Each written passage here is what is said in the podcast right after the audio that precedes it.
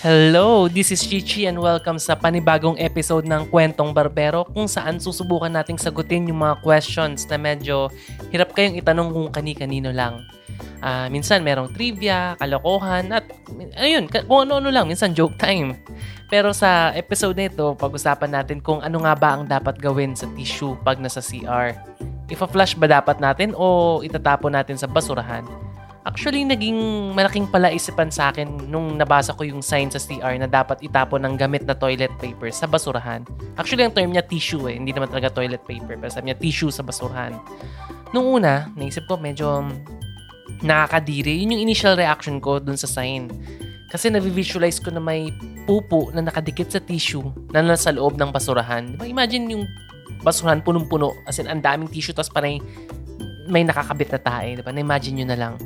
So, naisip ko, paano na lang yung masangsang na amoy na kasama nito? Di ba? Anong mangyayari dun sa mga mikrobyo, yung mga germs, mga, baka nga may virus pa eh, di ba? Yung mga sakit na pwedeng makuha dito. Hindi ba ito pamamahaya ng mga langaw na dadapo sa ating katawan o pagkain? Hindi ba katumbas din ito yung pagtae dun sa basurahan?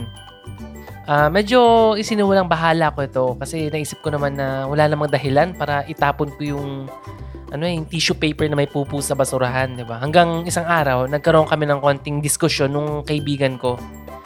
Nung tinanong ko siya kung anong ginagawa niya sa ano sa gamit na tissue, nabanggit niya na tinatapon niya yun sa basurahan. So pagka-wipe sa ano niya, dinediretso niya sa basurahan, 'di ba? Tapos tinanong ko siya kung di ba siya nandidiri.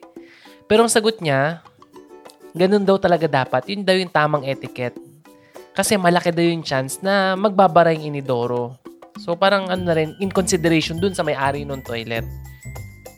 Naiipon daw, naiipon din daw kasing tissue sa ano sa Poso Negro at mas mabilis daw itong mapupuno.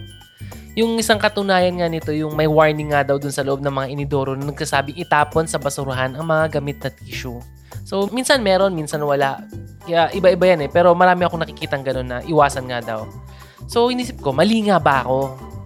Dapat nga bang itapon yung gamit na tissue sa basurahan kahit na medyo nandidiri ako. Diba? So, pero dahil medyo matigas yung ulo ko, nag-research ako ng konti kung ano ba yung dapat gawin sa gamit na tissue. Ito yung natuklasan ko. Actually daw, depende sa situation kung itatapon ng gamit na tissue sa basurahan o sa inidoro. Actually, may posibilidad talaga na magbabaring inidoro kung ito yung squat type or medyo maliit yung tubo na nakakabit dun sa inidoro. Usually, itong mga maliliit na tubo yan ay kung sa probinsya o sa mga medyo hindi okay na bahay. Yan. So, siguro squatters area, yung mga ganun. Pero kung underspec yung tubo or squat type nga, dapat hindi daw tinatapon dun sa, sa toilet na yon. Pero yung ganyang problema, usually, sa mga lumang bahay yan, na yun nga, na hindi maganda yung pagkakagawa ng tubo. Pero, generally speaking, ang gamit na tissue ay dapat fina-flush sa inidoro. Naging issue na to dati sa Taiwan.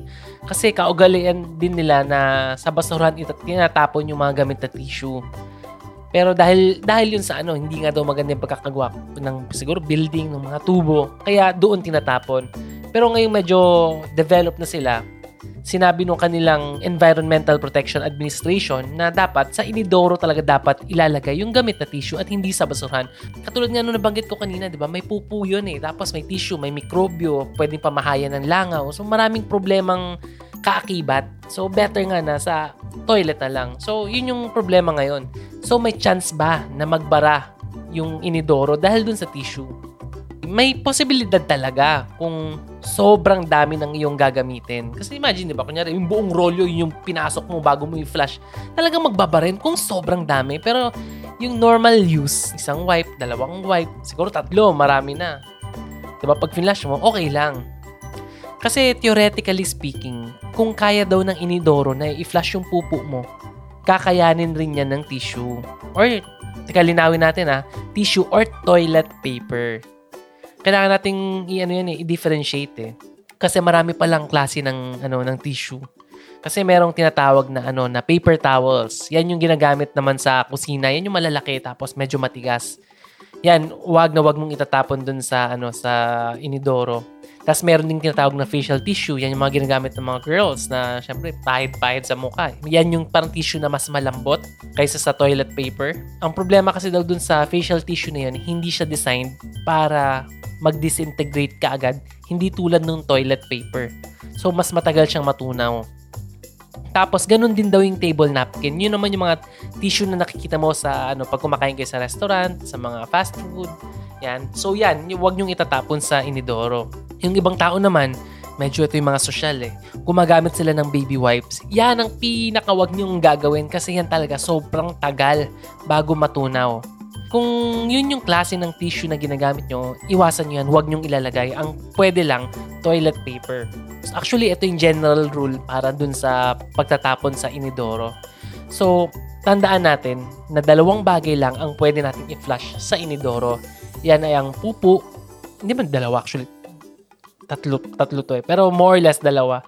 Yung human excrement, yung pupu, wiwi, tsaka yung toilet paper. Di ba? Wag na wag tayong gagamit talaga ng wet wipes. Kasi sobrang sakit ng ulo yan. So, ito yung mga usually na bawal. Wet wipes, sigarilyo, napkin, yun yung mga sa mga babae pag may dalaw sila. Paper towels, condom yan. Huwag niyong gagawin yung condom kasi sakit ng ulo yan para sa mga ano, may-ari nung inidoro or inidoro nyo. Tampons, dental floss, chewing gum, cooking oil, diaper, at iba pa. So remember, dalawa lang. Pupu, tsaka toilet paper. Siguro wiwi kasi tubig naman yun. So pupu, wiwi, toilet paper.